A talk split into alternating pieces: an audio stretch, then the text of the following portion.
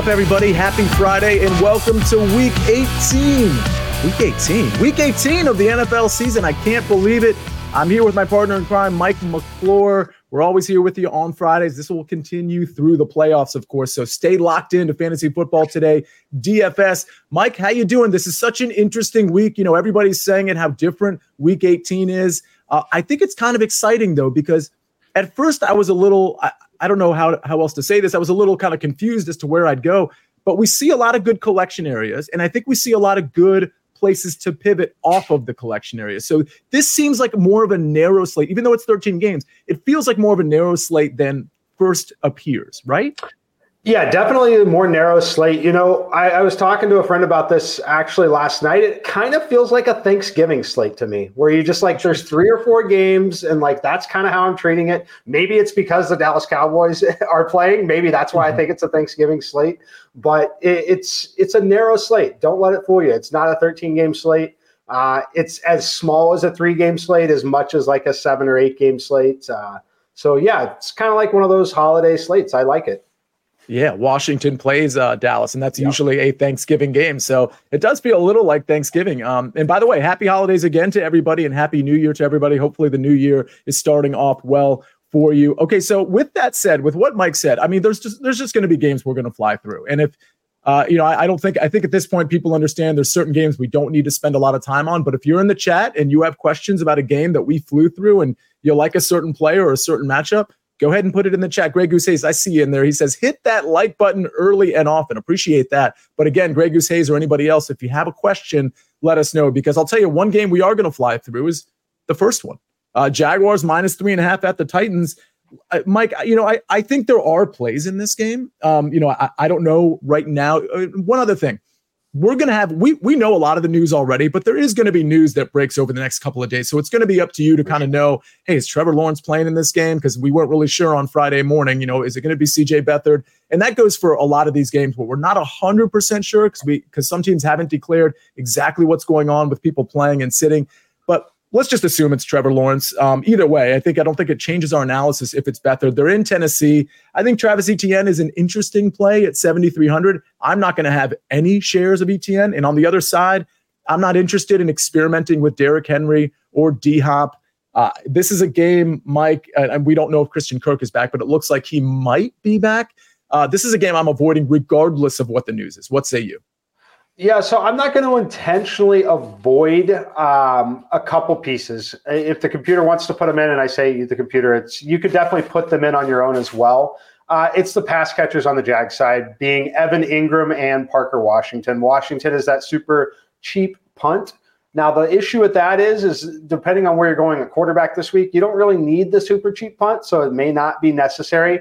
Uh, but I think he's viable at 3,400. And then Evan Engram, I think is someone you can still play. The price point, 5,400, not something we'd normally want to do. But once again, you don't need a ton of additional value this week. So it's not a bad thing to necessarily play a $5,400 Evan Engram here.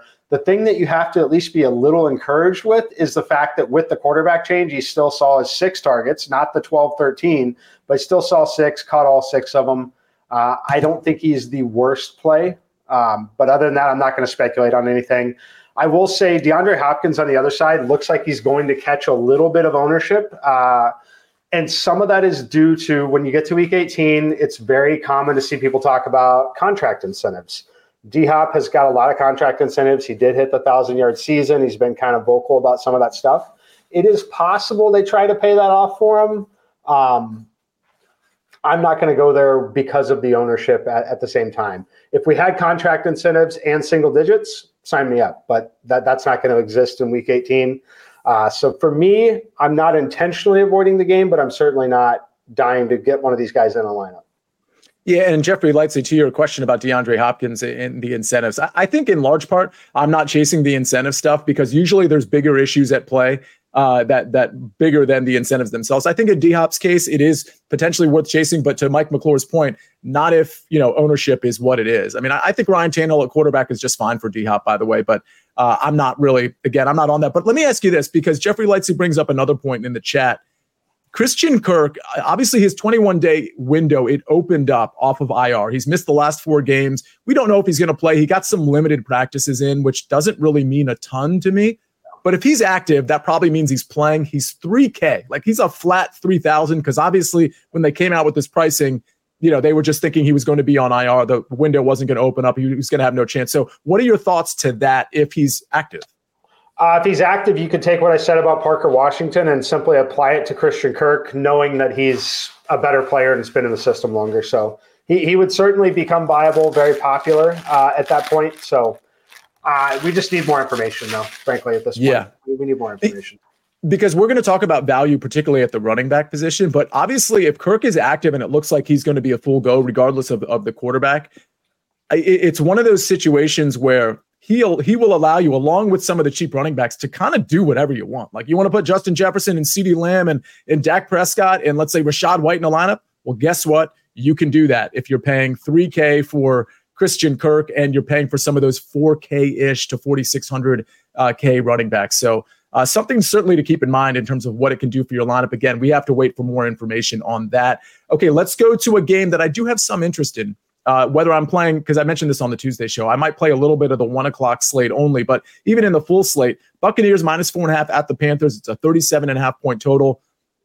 Baker Mayfield is at least moderately interesting to me to Mike Evans. I do worry about his rib injury and his ability to kind of stay in the pocket um, through pressure, which he likes to do, uh, which lends me to thinking maybe Rachaad White is just the smash play at 7,600 here. Uh, what say you? Is there anybody you like in this game? Um, and whether it's on the Panther side or the Buccaneer side. And what do you feel about Rachaad White? Yeah, I think White is fine. Uh, it's a classic example of a, a, player that normally I would not be interested in at 7,600, but we don't really need the salary savings. You definitely could use a, you know, he's got basically a 10 to 12 point floor, 25 to 30 point ceiling. So I, I like it. They've got a lot to play for. Um, I don't. I'm not getting a ton of them when I'm building right now because of a, a certain style of build that I, am going after still. Um, but I, I, don't mind it at all. I think he's very, very viable. I'm not going to play a quarterback there, but I could definitely get behind the Bucks defense at 3,900 as well. Yeah, absolutely. Uh, and again, because and that'll be relatively contrarian because I don't think people are going to be paying up for defense. So that's yeah. certainly something to consider. I'm going to be in on Rachaad White on that one because I'm finding value, especially at the running back position. I'm probably going really low with uh, at least two running backs, which allows me to pay up for at least one running back. But Mike, would you agree with me? This is one of your sort of vintage slates where you're paying up at receiver uh, and you're paying down at running back. Uh, yes, definitely. See, I cannot envision a scenario where the first two guys in my lineup are not CeeDee Lamb and Justin Jefferson. Fair enough. Well, that's a really nice transition because again, 13 game slate. We're going to move fast. Vikings plus three at the Lions, 45 and a half point total. Don't have to worry about weather in this one. Certainly a great game environment. We do have to worry about weather to some degree. So again, this is one of those things. Weather changes just like the status of some of these players. You're going to have to monitor some of this wind and rain and potentially snow, but we don't have to monitor that here. You mentioned Justin Jefferson. Now, this is really interesting because going into the week, I just assumed it would be Nick Mullens at quarterback or maybe Joshua Dobbs. Is it, correct me if I'm wrong, is it trending to be Jaren Hall? And would you dare play a Jaren Hall, Justin Jefferson stack? It is trending to be Jaren Hall, and I will play a, uh, a Justin Jefferson stack. Uh, I think you have to always consider the fact that Nick Mullens could very well take over again in this game. Uh, I think that suppresses some ownership for sure. I think that what we've seen from Jaren Hall so far has not been super pretty. Um, however, I actually like the matchup. I, I think that it's a, a, decent spot for him. I don't expect Detroit, despite what Dan Campbell says, to uh, play everybody the full game. I think they play the first quarter. I think they get two series in. Uh, mm. to continue to keep so Dan Campbell's a very disciplined guy, right? If I were running the team, I would do the same thing. I when you don't have a lot to play for and you're at home like this, I would make everyone prepare as if they are going to play the football game.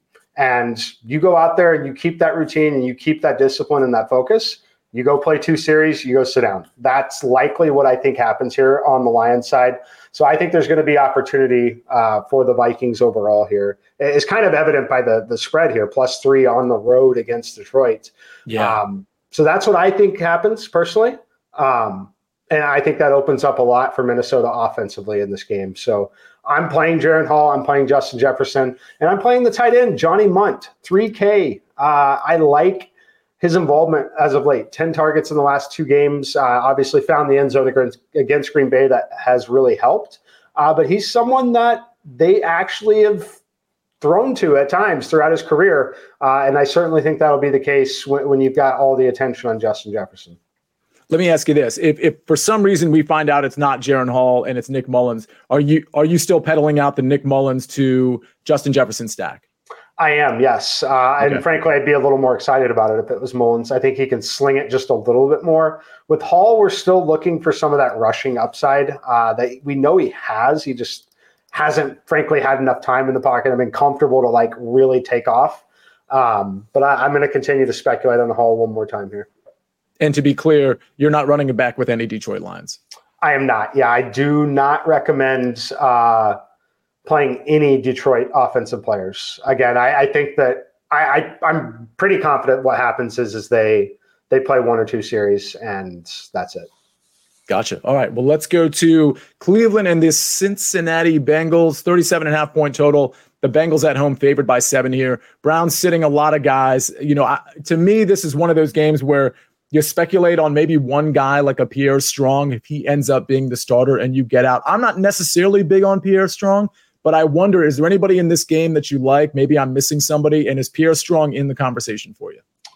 Uh, not in the conversation just yet. Uh, I'm trying to look through. I don't have the only piece I have of this game is actually the Cincinnati defense uh, at 3K. So I think that uh, Cleveland's, you know, they may or may not be uh, scoring, but yeah, so, okay. So no Pierre Strong then.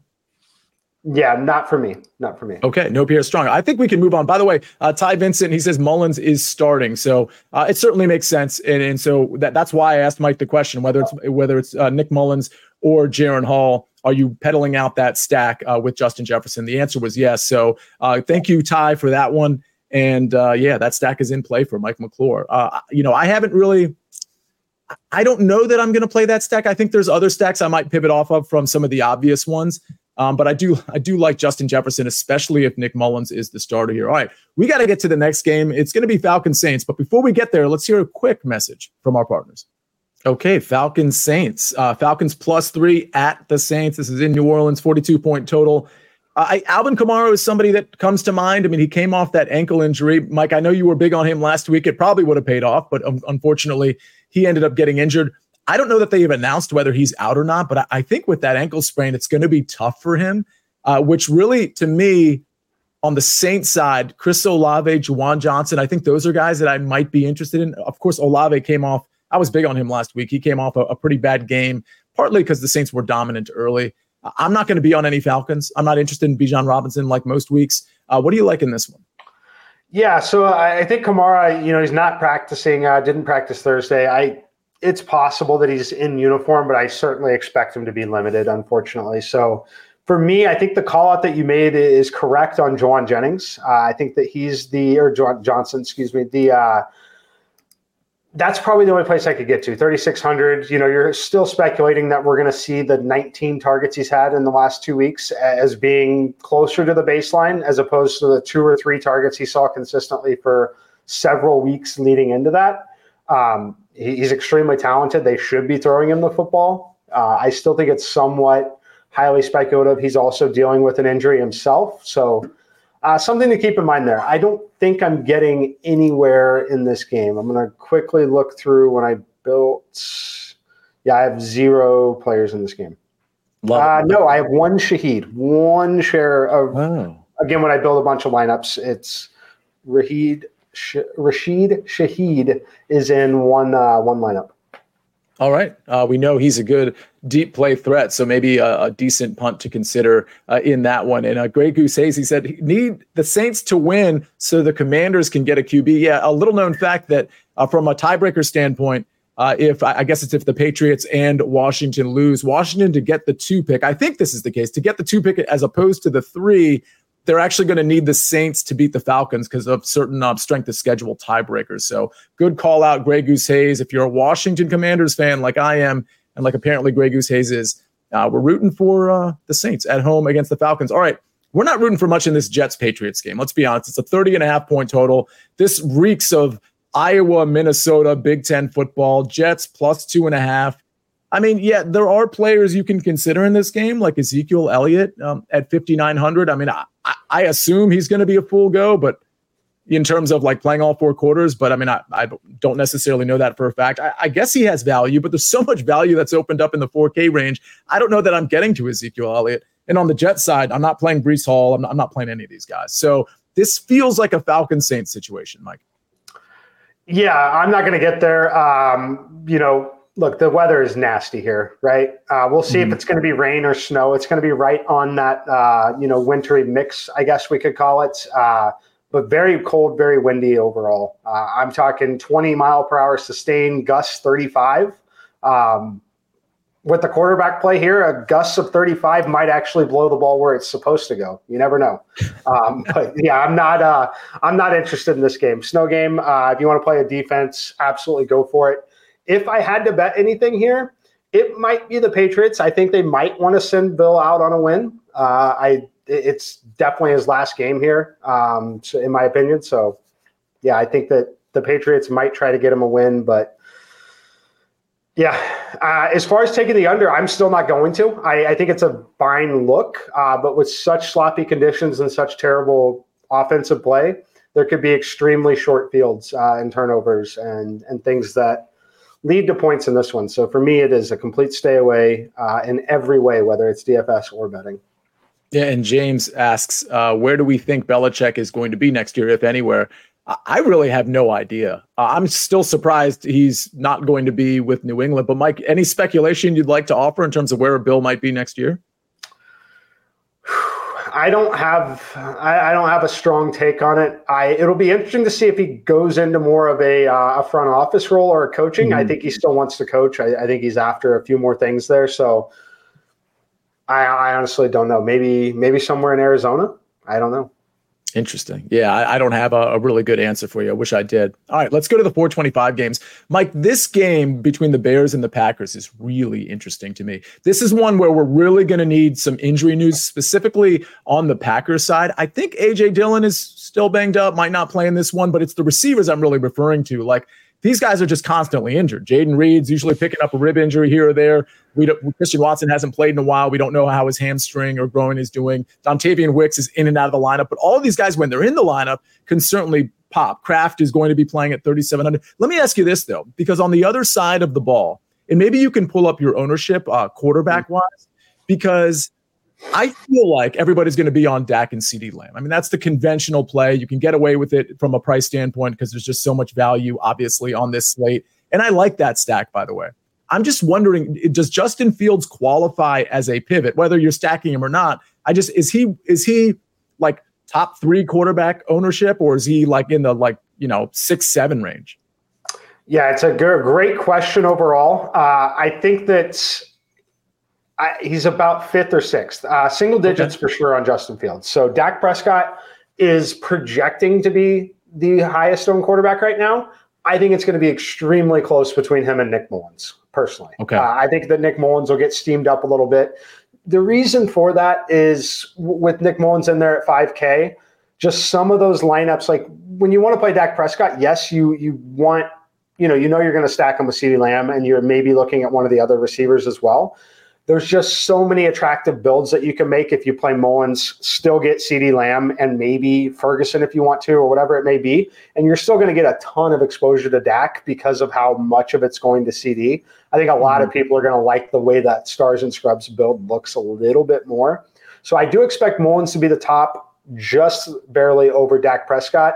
And then after that, uh, I think it's all bunched between guys like Geno Smith, Kyler Murray, Justin Fields, Jalen Hurts. Um, but I'm still expecting about eight to 10% ownership ceiling on Justin Fields. With that said, and I'm, I'm trying to, as I'm asking you this question, I'm trying to monitor the weather. It doesn't look like there's going to be any precipitation and it's not going to be like crazy cold. It'll be in the 30s. It's looking like in Green Bay. But how do you feel about Justin Fields as a stack on week 18? Uh, I love it. I, I, like it a lot here, Sia. I think that uh, there's a lot to play for. You know, this Bears team is fascinating right now. Since they they were able to acquire uh, Montez Sweat from your beloved Commanders. Yeah. Um, that defense, they're, they're playing more like a playoff team. It's a top 10 defense right now. Um, now they got the number one pick. There's a lot to be excited about. But if you're the Bears, the, you're using this as an opportunity to continue to evaluate Justin Fields. You have a mm-hmm. massive decision to make. I personally think they should keep him and, and, continue to draft, but we'll see what they do. But they've got a massive decision to make, and they're going to showcase him and put him in those situations. So I love this spot for Justin Fields. Um, and it's a division rivalry, one that they absolutely want to spoil the Packers season. Uh, there may not be a more, it sounds crazy because there's not a lot to play for, but there may mm-hmm. not be, like, the Bears might be still the most motivated team on the slate this week. Yeah. Yeah, I mean, listen, they like the Packers have had their number for decades. Like this makes sense. You get to spoil the Packers' uh, playoff hopes with a win. Uh, and you have all the motivation behind you know the team kind of backing and we, we heard it from dj moore and others backing justin fields and for the record this this total i mean if you're worried about wind or cold or anything this total is still 45 like it's it's like again when you're worried about stuff like that look at the totals and look to see if anything drastic has happened to them and, and it just hasn't happened with the uh, in fact the juice is at, at least slightly towards the over i'm looking on dk right now but it's minus 115 to the over so i think this uh, like i like the fields the Fields um, DJ Moore stack. And, and Mike, from a bringback standpoint, I think Aaron Jones is in play for sure. And I also think you could add in one of these low priced receivers, assuming we get some news about like who's playing and all that. But like Jayden Reed at 5,700, Dontayvion Wicks at 4,600, if he's healthy, Kraft at 3,700. I think you could run the DJ Moore stack and run it back with maybe not one, but two guys, or at least one, right?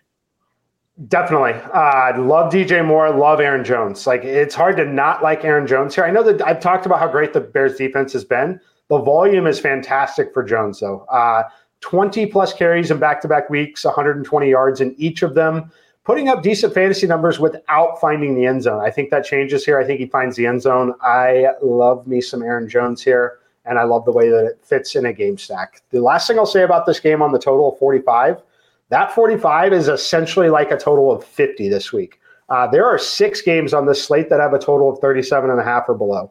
This is one of the top games where both teams are pushing on both sides. Absolutely love it.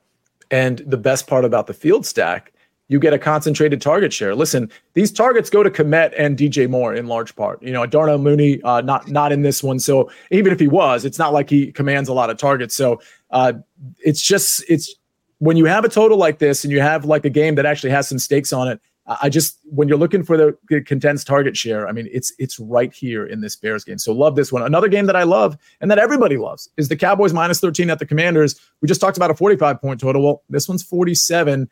I mean, I don't think we need to talk about the Dak CD stack. It's obviously awesome. It's obviously going to be played. I'm going to play it too.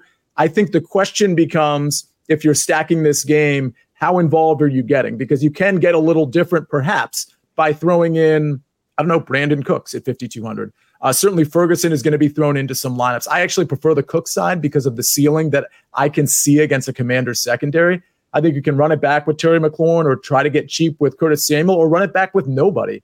And then the bigger question to me is do you fade Tony Pollard or not? Because it looks like he's picking up some ownership. So for me, Mike, and I'll kick to you in a second, it's Dak to CD plus one like maybe Brandin Cooks, run it back with no Washington guys and fade Tony Pollard. What say you? Yeah, I think that's a great, uh, great game plan on that. Um, I'm going to be, I'm going to have a Dak Prescott lineup for sure with CD Lamb.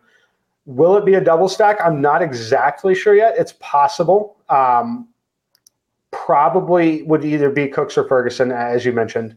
Zero chance I'm running it back with anyone on Washington. It's just too difficult to yeah. uh, really project where it's going to be. And we don't need that kind of middling value like we normally would. So I would not focus on that side of it. Uh, as far as Tony Pollard, it's possible he has a great day. It's possible they feature him a ton and he gets in the end zone.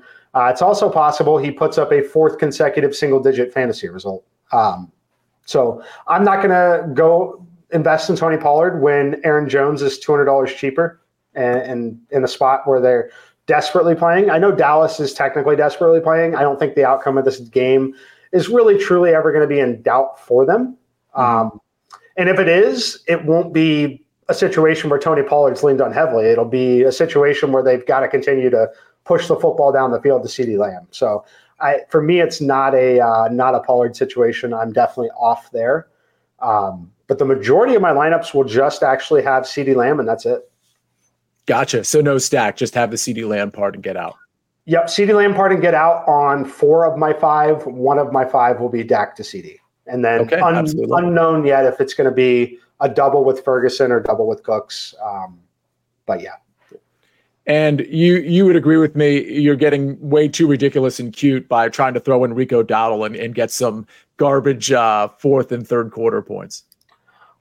I think so. Um, because there is a running back for San Francisco that we will talk about that I think yeah. a, a, lot of people are going to play. Um, mm-hmm. That I think will get more run. So I think it's getting a little cute unless you're playing, you know, like 50 plus lineups. Then then I think it's probably wise. But I tell you, Fair the enough. scenario where I would run that is I actually might uh, I might run it in the same lineup with Tony Pollard, and because I think that it, it, you've got to stack it with Pollard or CeeDee Lamb, one of the two. Like you've got to the only scenario that that's happening is the scenario where Dallas is just completely rolling and they they have the ability to remove everyone early. Right. All right. Uh, well, listen, we we got to go to our favorite stack last week was was Tyrod to Slayton, and he gets a great matchup, but you know there's going to be weather concerns. It's Eagles and Giants, but before we get there, let's hear a quick message from our partners. All right, Mike, we're back, and I teased it. Eagles minus four and a half at the Giants. We know how deplorable this Eagles defense is. I mean, we just came off talking about the Washington defense. We didn't talk about it much because we didn't need to, right? It's just a terrible no. defense. Well, you can say the Eagles are about as bad here. I, I love Tyrod Taylor stacks here. The problem is we do have weather to contend with, and it's you know it's going to be cold. We might have some precipitation, might have some snow. This is one where I really kind of want to wait and see because Mike, if the weather isn't terrible I don't mind going back to Tyrod Taylor, whether it's naked because I'm, I'm really interested in the rushing equity and I think he's going to spread it around among all of his receivers and, and tight end, or whether it's with Darius Slayton. I mean, this is an Eagles defense that can get exposed. And we know Tyrod, like, this is one of his last chances in the NFL. Like, he's going to want to showcase himself by a couple more years. He probably has already done that, but he wants to buy a couple more years in the NFL. You know, on the Eagles side, I don't know that I want to pay up for AJ Brown, given, you know, I, I did last week, but like I kind of got burned. Goedert's interesting if DeVonta Smith's going to be out at 5,100. But again, the Tyrod Slayton stack, are you going back to that or you just like other things way too much? I like other things way too much. You know, I, I always run a very narrow player pool, Sia, as you know. And last week it was heavy on on Slayton and, and Tyrod, right? So I think this week it's going to all end up being the Minnesota side for me, uh, with mm-hmm. Mullens in in a dome in a controlled environment. Um, again, we're speculating Detroit's not going to play everybody uh, the full game. I, I, think it's very clear and obvious based off the spread in that game right now. Um, yeah. So I'm gonna I'm gonna avoid the weather situation here because I do think it, it is a problem um, in, in, this one. So it's rain or snow. I will say I lean a little bit more towards the rain than the snow side of things, uh, but it's going to be windy.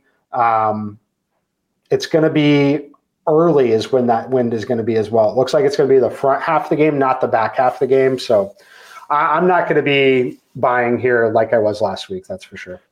Let me ask you this that might end up being somewhat contrarian. Uh, Saquon Barkley at 6,900. Like, obviously, people want to pay down at running back. To the extent they pay up, they're only paying up for one person. That, that's my guess. I think a lot of lineups are going to have one or two low price running backs and maybe one Rachaad White type, uh, Aaron Jones, who I would qualify as expensive on this slate, even though he's only 6,300. I, I believe it's 6,300. Uh, Saquon Barkley at 6,900.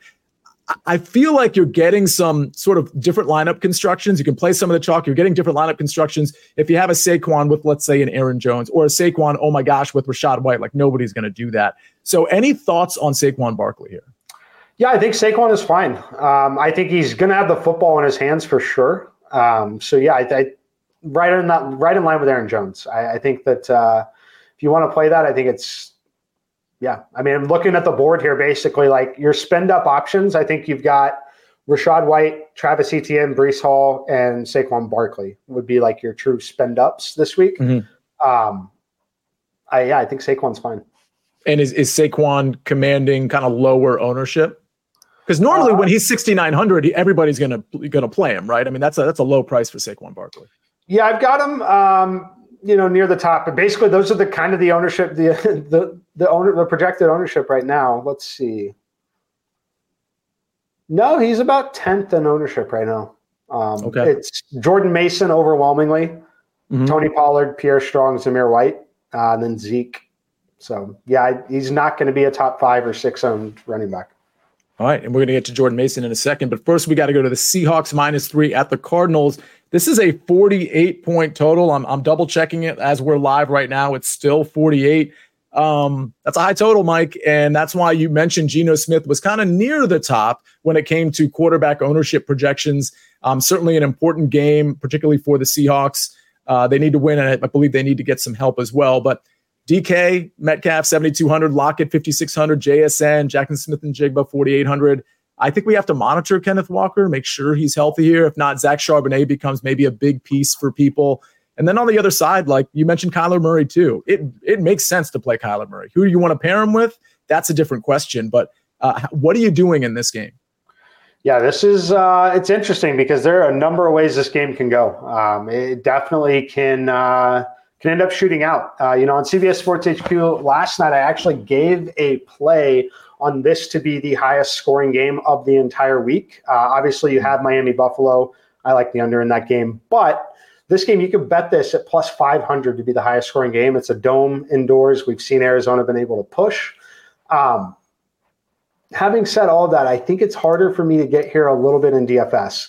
Geno Smith, not exactly the guy I want to be jumping on board with when it comes with some ownership. Uh, it's obvious why the ownership is there. They've got to win. Um, I've got a little JSN in the player pool at 4,800, but mostly going to be off of this game. The one thing you could talk me into would be Kyler Murray naked, no stack. Yeah. on him uh, in his late game heroics and, and hoping that you know, because I don't need the extra thirteen hundred dollars between him and say a guy like Nick Mullens. Say we get twenty out of Nick Mullens and Kyler's somehow able to get me twenty eight. Um, that's the scenario that I, I think is live to to play out. So for me here, it's probably nothing. But if I do play something, it'll be Kyler without any stack.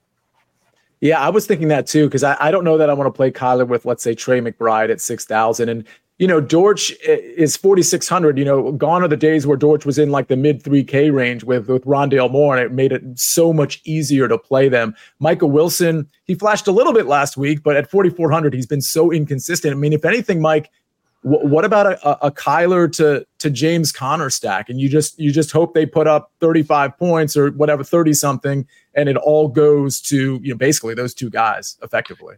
Yeah, no, I think it's fine. That's something we usually kind of reserve a little more for showdown slates where you're essentially betting on all the uh, offensive scoring there, having at least exposure to it. I think it's fine in this case. I think Conner at 6,100, I think is a right in that Aaron Jones range. Uh, it was encouraging to see him all of a sudden against Philly last week rack up all the carries. Uh, mm-hmm. He had 26 carries against Philly, which was the same number he combined for against San Francisco and uh, Chicago. So you know, some of it is game script dependent for sure, but if they're willing at this point in the season to to load him with 26 touches, then yeah, fire away. Yeah, I might experiment with this one. Maybe in the afternoon slate, I'll play a couple of those uh, with maybe Kyler and Conner, and maybe. It, what's your favorite run back option? If, if I'm stacking Kyler, playing him naked, what it, would you pay 7,200 for DK? Would you would you really pay for? Well, first of all, if Zach Charbonnet is the starting quarter uh, running back, do you play him? First of all, uh, probably. Uh, okay. Let's see. I need to see his price point. Five K. Yeah, he, he would definitely. He would definitely be in there. Probably ends up turning into a situation where you end up playing three running backs at that point, where you've got Mason, Jones, and him, or Mason, whoever you like, and Charbonnet in that flex. Um, yeah. is likely where you would end up going if he becomes, you know, someone that's going to be played. And is there is there any chance you're playing any DK Metcalf or Tyler Lockett or JSN? You know, I think it's fine to get there on Metcalf. Again, you, you look at the board and you're like, you have to actually almost scroll to get to his name on DraftKings pricing. But I think you could safely eliminate AJ Brown, Amon St. Brown, Cooper Kupp, Puka Nacua, Amari Cooper, Deebo Samuel, Keenan Allen, like Ja'Marr Chase. You can eliminate all those guys from the player pool. So he actually mm-hmm. becomes DK's like the second most expensive receiver on the slate now. Um, yeah, I don't mind it. I, I really, there are scenarios. I mean, I say second most. Obviously, CeeDee Lamb, Justin Jefferson. We're not counting those two. You're playing right. those two most likely.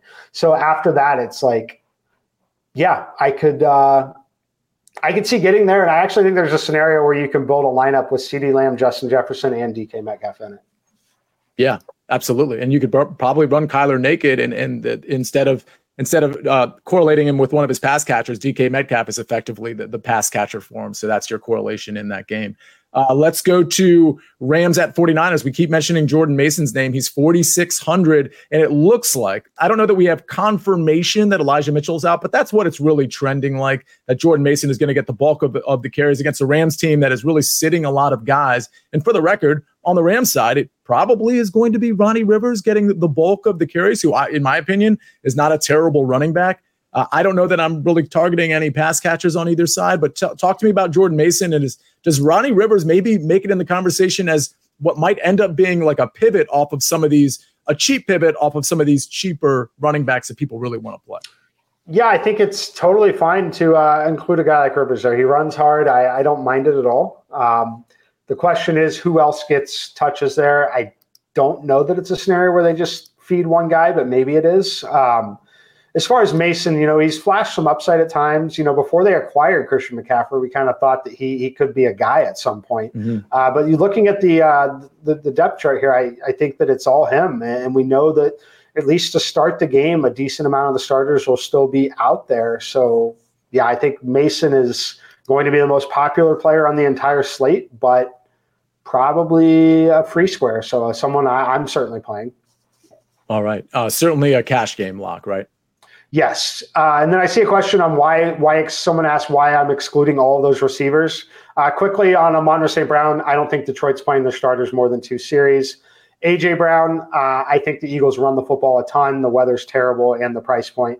Cooper Kupp, Puka Nacua not playing. Um, so you know we'll see. I mean, Nacua could end up playing, I, I guess, but Kupp's been ruled out. There's nothing to play for there. Deebo, they're not going to get him hurt. He's had a long history of injuries. Um, this is the same thing on San Francisco. When you look at Shanahan, he's been quoted about talking about his father's team, Mike Shanahan, where they firmly believed that they would have a third Super Bowl had they not rested everybody the week before their bye week.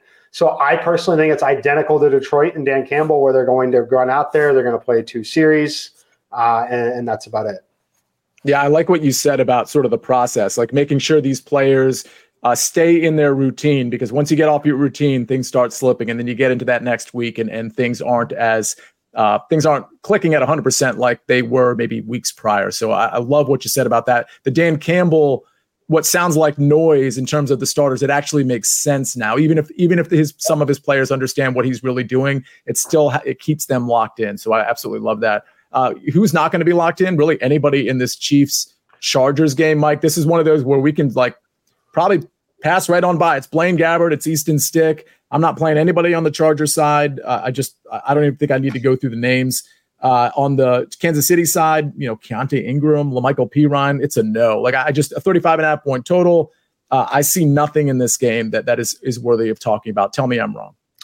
Uh, I don't think you're wrong. Uh, you know, Blaine Gabbert, you know, he gets to work in what used to be at least uh, a great system, right? And if he were like, say, we had the scenario regular season, Patrick Mahomes goes down with an injury, Blaine Gabbert steps in, and the rest of the offense is there. He's certainly viable on a DFS slate. Um, that's not the case here, though. So no, I, I'm completely off this game.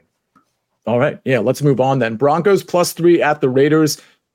I would say there's a couple of interesting players here. I don't think I'm getting to them personally, but Zamir White, uh, you know, people might be interested in because he's the starting running back. He's 6,000, so it's not like he's super cheap.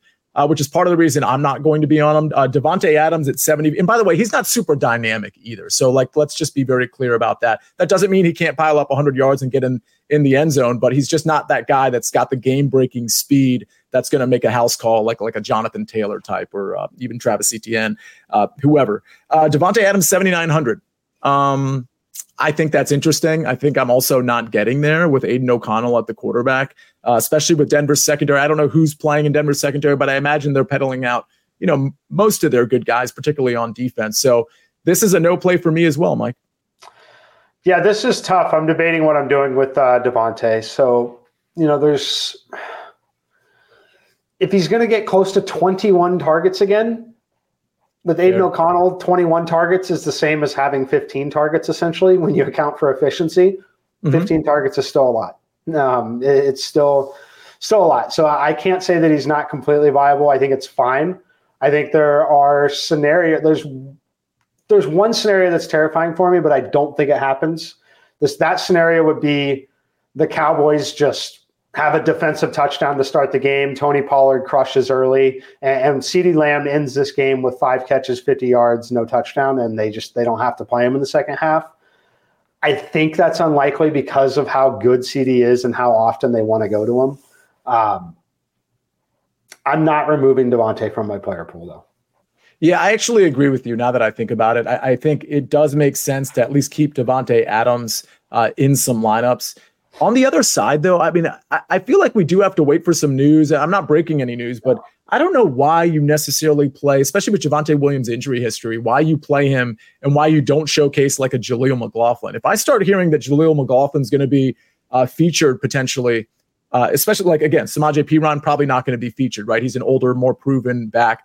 McLaughlin's like the, the, the quickest guy in this backfield right now. Javonte's really been plotting, and I think at 4,400 he could be a nice pivot off of some of the the low 4K. And I'm not even talking about Jordan Mason necessarily. I'm talking about guys like Pierre Strong. There's other 4K guys that we've we've talked about. Um, again, stay tied into the news because I haven't heard a single thing about McLaughlin, but it just makes sense to me that Denver could could trot him out and he could potentially have uh, a big game. Any any thoughts there before we get to your top three at each position? You are dead on, Sia. Um, he is actually expected to have an increased workload. That was a direct quote um, from a local reporter in Denver, but uh, from being around the team, yeah, he is expected to have that increased workload. Um, the thing that's most exciting to me is he's actually very capable out of the backfield catching passes. So um, that's been a role that's kind of been more reserved for, you know, we've seen him at times, but also reserved for Samaje Perine a little bit. I, I, think it's a good time to buy in on him here. So I'm glad you called it out. I've added him to my player pool just now. Uh, at 4,400, he is he's viable. I think he touches the football 12 times minimum.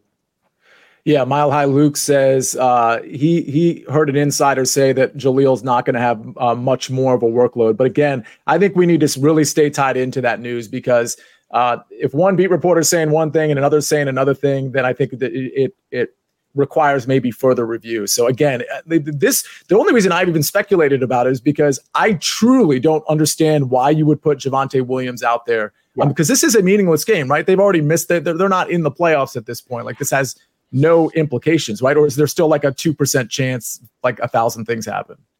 There is, I believe. I'm trying. Oh, man, I had it on them. I think there's in some one insane scenario but no, they're, uh, they're they're completely eliminated now. Yeah. Okay, so they're yeah. So again, Javonte Williams with his injury history, I just like to me at a certain point it becomes like a little malpracticey to to to trot somebody out in a meaningless game in week 18 but uh, that's just me. So maybe we'll see more. Maybe it's a nice pivot. Maybe it isn't. But that this is a guy that can make a house call in my opinion uh, lateral quickness speed i think he has it all. So all right mike let's get to we're going to get to our cheat sheets. We're going to get to your top three right now. Real quick we're going to spend two minutes at the end of the show just talking about the saturday slate a little bit. I know we covered that on the tuesday show with with meg shout but i'm curious if uh, mike has an angle a stack uh, some maybe a contrarian uh, lineup construction that might be interesting. By the way that contest is live too. I just tweeted both contests out uh, I think they're in the um, chat descriptions too. We have a Saturday, only a 100 person contest. So you got to get in that quick, and 150 person Sunday contest. All right, Mike, your top three at each position. Quarterback number one, Nick Mullens for me. Um, love the Vikings in the spot. Again, we continue to speculate, but do not expect a full game from the Detroit Lions. Number two, Justin Fields. I don't know that there are many teams that have more motivation and more personal motivation uh, individually for him in this particular matchup. So I love Justin Fields here. And then Dak Prescott. Uh, Dallas still wants to win this game. It's an incredibly good matchup. He's going to throw to CeeDee Lamb. So that's where I'm at there. Running back, number one, Jordan Mason. Uh, it's all cleared out. There, at least the first few series of the game should be a relatively normal offense, uh, just with him replacing a guy like Christian McCaffrey. Number two, Aaron Jones for me. I really like the volume. Packers want to win this game. It's going to be competitive. You've got natural stacks uh, with Justin Fields. Number three, I've listed Zamir White for now. Um, normally, not a guy I'd be buying on at this price point. However, I do think it's a scenario where he just gets all the touches in the backfield here. Mm-hmm. Um, yeah. So that's why I, am interested in Zamir White. Hey, real quick, real, real quick, because I know in wide receiver you're going to start with uh, two guys that are like high profile guys. I don't want to spoil it, but from a cash game standpoint, is it Dak over everybody? I actually lean Mullens and cash, Sia. Um, okay, gotcha. Personally. Um, so here's here's why.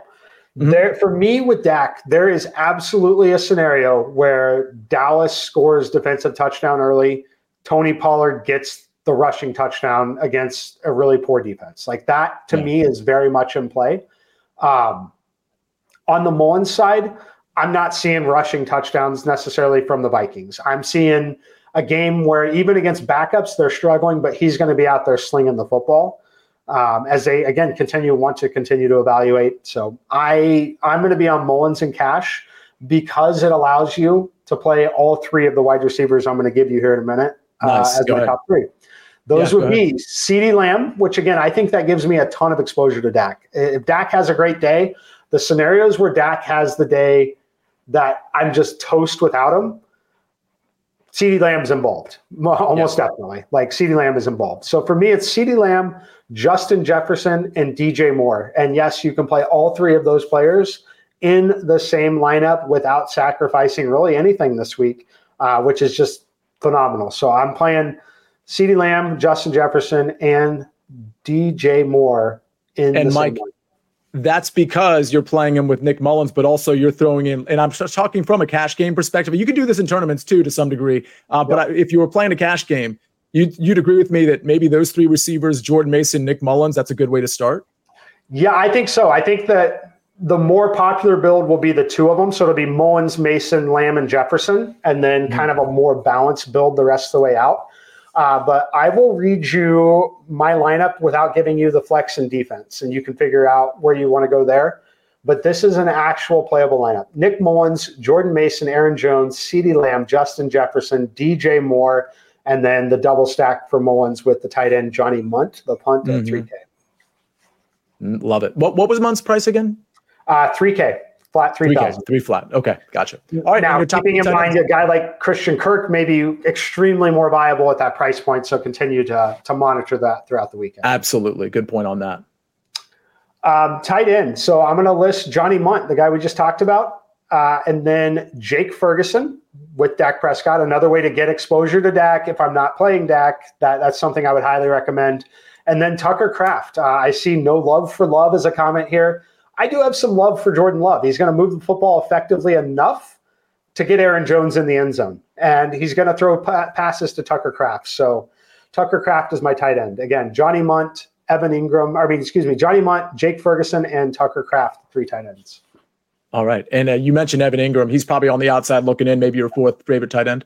Yes. Yeah. He is right there um, as the fourth option.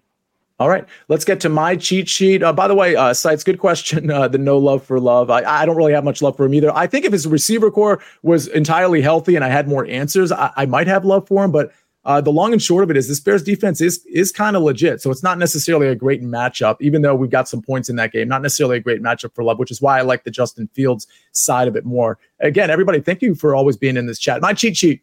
I'm going chalk here. Uh, Dak Prescott to CeeDee Lamb. Uh, pretty expensive, very affordable, partly because my value play is Jordan Mason at 4,600.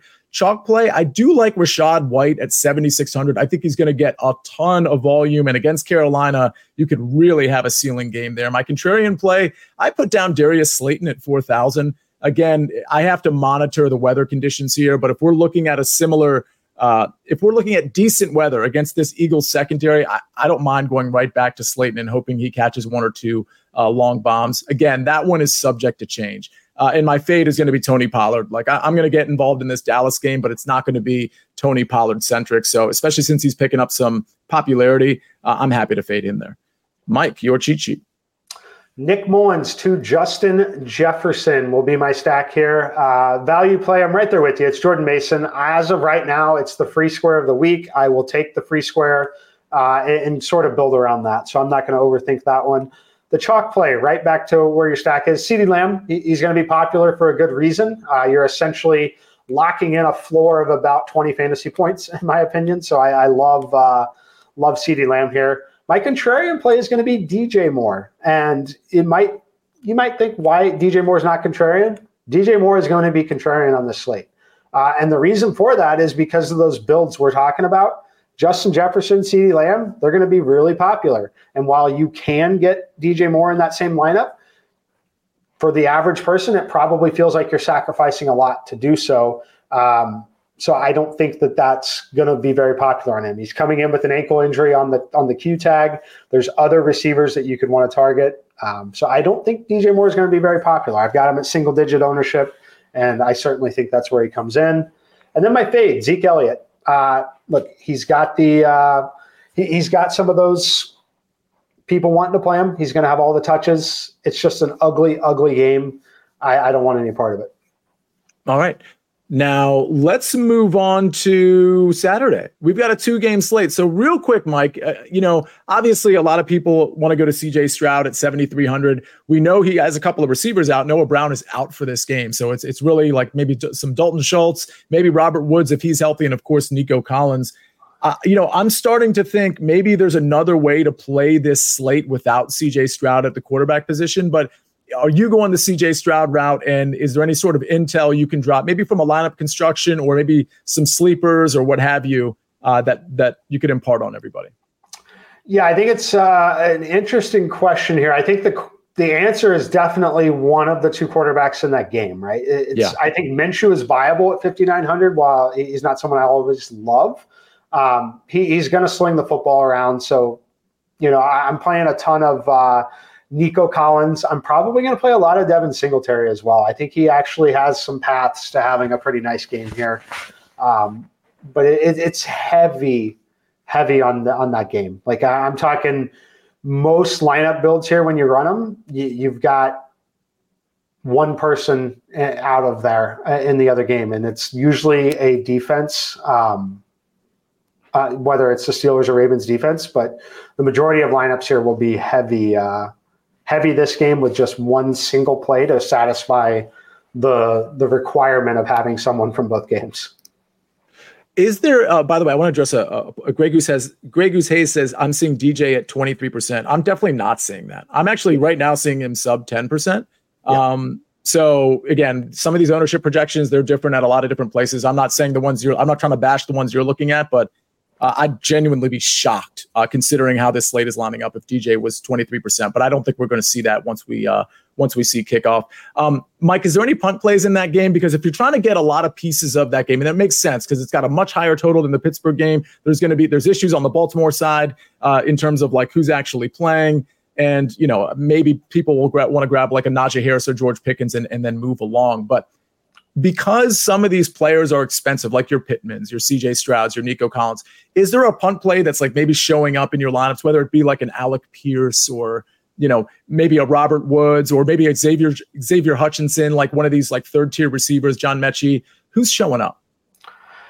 Yes, um, Woods is showing up a touch, questionable to CAG. Uh, it's really Kylen Granson, the tight end, uh, mm-hmm. 2,900. So it's definitely a double tight end week for me uh, on this two game slate. So I'll read you a sample lineup. Not going to give you the whole thing, but you'll you'll definitely be able to build it out and figure it out. Uh, C.J. Stroud, Devin Singletary, Jonathan Taylor, Michael Pittman, Nico Collins, Kylen Granson, Dalton Schultz. I didn't give you a wide receiver and a defense, um, but that is by far the best way to attack this game, in my opinion. Uh, you, are able to pay up for Stroud. You get both of the stud running backs.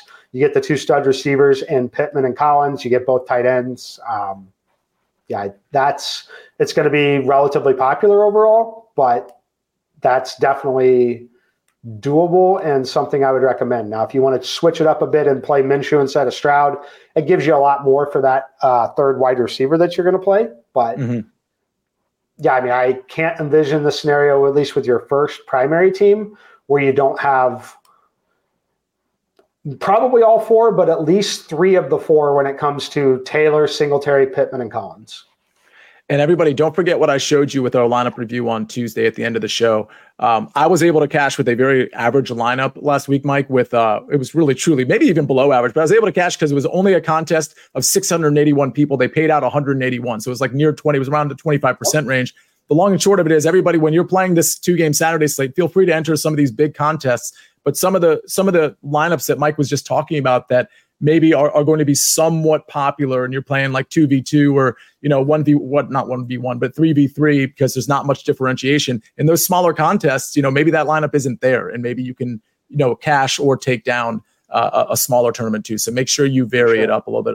Mike uh, any final thoughts? That that's our we just went through 13 games. We went through two extra games on saturday of course. And we went through our cheat sheets our top three at each position. Final thoughts on week 18 yeah, just pay attention to the news. Uh, I think we're going to have news that breaks still, uh, you know, throughout the weekend. We'll obviously keep you updated over on Sportsline and the DFS article. See you obviously on Twitter as well.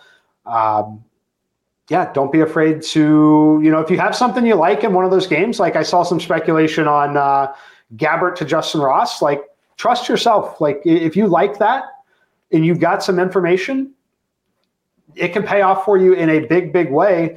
And you're not really getting all that different everywhere else in your lineup because you're still able to pay up for CeeDee Lamb, Justin Jefferson. Like, yeah, I think that there are certainly scenarios where any of those punt QBs can uh, outscore a guy like Nick Mullens still.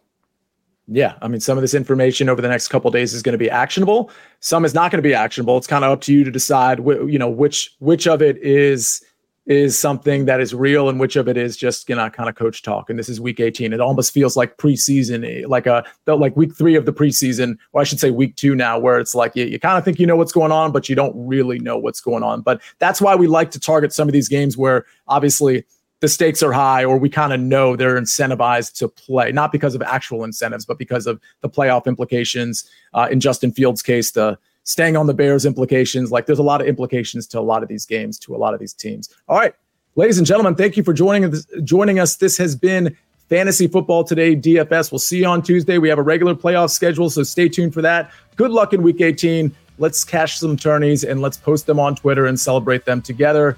We'll see you next time on Fantasy Football Today DFS.